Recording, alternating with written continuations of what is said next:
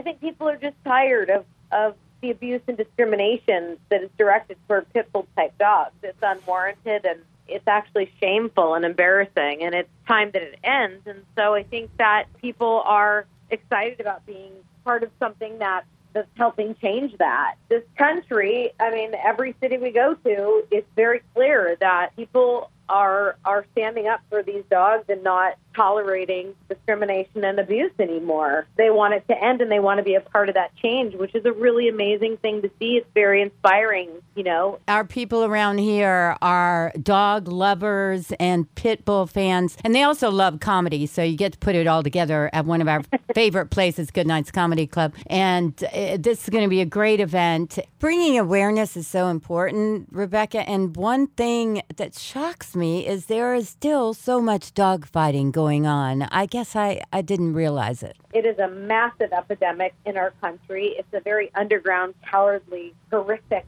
form of animal abuse, one of the worst, and it's being done by all kinds of people in all tax brackets, all ethnicities, in different neighborhoods. People think it happens in the backwoods or happens in inner cities. That's wrong. It's being done by rich, poor, whatever, men, women, young men, young women. It is horrific. You know, dog fights last up to, you know, three hours and only end because of broken bones or bleeding to death. It's a terrible, terrible thing. And where there's dog fighting, there's always other crime, which is why it is so important for our society, you know, to change, to open their minds, to educate themselves, to understand that this is happening everywhere, and to make the proper changes needed in order to help make communities safe for humans and pets. Because people who fight dogs commit arson. Um, there's illegal weapons, drugs. There's child abuse, domestic violence. There's a lot of other crimes that go along with just with dog fighting. So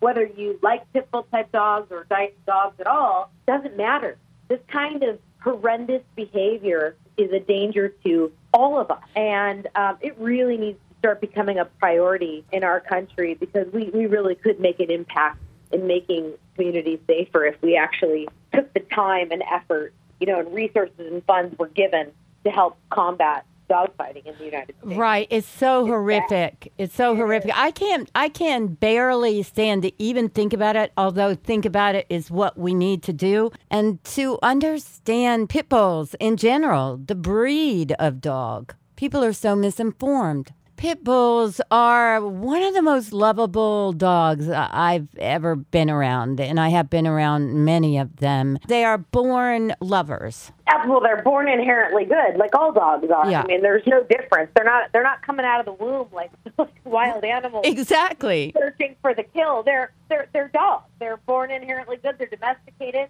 and like humans, are taught hate. You know, a lot of people always say it is how you raise them. It is what they're taught, and and there is a sliver of truth and fact that. However, you know, in my experience in doing this for you know almost a decade, I can tell you that I have met and dealt with dogs who have known nothing but torture and pain, human hate, and the evils of, of humanity. Yet they have nothing but love to give. So even humans, even teaching them, even trying to teach them to be mean, it, it still doesn't break them. That's how amazing they are. And when they're put in a ring, this is what people need to understand. They don't want to be there. That's not their nature. They don't. They don't want to fight. They have no choice. It's like if you and I were put into a ring, you were given a knife, and I was given a knife, and someone said, someone's not leaving the ring alive. If you came at me, even if nothing, if I did not want to fight you, I would protect myself. So these animals are forced into a situation where it is live or die, and they have no choice. So it always bothers me so so much that when people are like, "Well, you know, that's just what they do, and that's how they're taught, and that's what they they learned," and that no, they're forced. There's a big difference between learned and forced. You know what I mean? And that's why the real danger, you know, are human beings. There, there is nothing more dangerous than a human being on this planet. And, you know, to blame these victims, to consider them inherently dangerous and vicious, it is absurd. It is just a complete, it is a, it's a, it's a way to avoid dealing with a much, much bigger problem. And uh, so Stand Up for Pits is is about educating, advocating, and saving the lives of these dogs and trying to get people to take action against it. Report dog fighters, report abuse of any kind. You know, stand up for them, educate other people, adopt, don't buy dogs, don't support breeders. 85% of all dogs in American shelters are called pit bull type dogs. You know, millions of them lose their lives. So we got a lot of work to do, but we're proud of the amazing people that support our efforts because we're all doing it together. And um, these people come out all over the country because they're not going to stand for it anymore. And, and that's what it's going to take. So, dog by dog, city by city, person by person, we're going to keep going. And, you know, the goal, I've been asked so many times, like, what is the goal of Stand Up for Pits? You know, your foundation. What's the ultimate goal?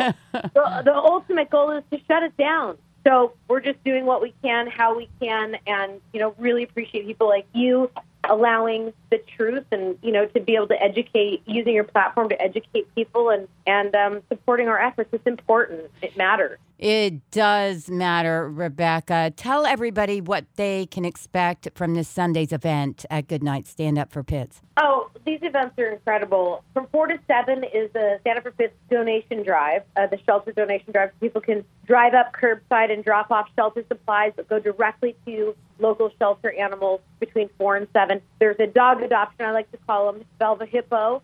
Velvet Hippo adoption, adoption four to seven. The rescues that are participating will bring dogs to that. And uh, there's a silent auction, which starts at 5 o'clock, goes till 10. And then, of course, the show is starts at 7.30. And the shows are just, I mean, we, we get some of the best the best local talents in the country, and uh, they're amazing. It's just a great event all around. Um, it helps grow rescues. The Santa Pits Foundation really believes in doing that, supporting like-minded groups who are also not just rescuing, but educating and advocating and not discriminating. And you know those groups that are willing to stand up against ignorance. And so we we help expose these groups to other people, and they raise money and they get dogs adopted and they sell some merchandise. It's a great, great event. Everyone should come, and we always keep tickets affordable because that's important. You know, we we want people to come so you know, it's a it's a great show and a great event. Yeah, come learn, adopt, laugh, it's and cry. It's it's all right there. It's September seventeenth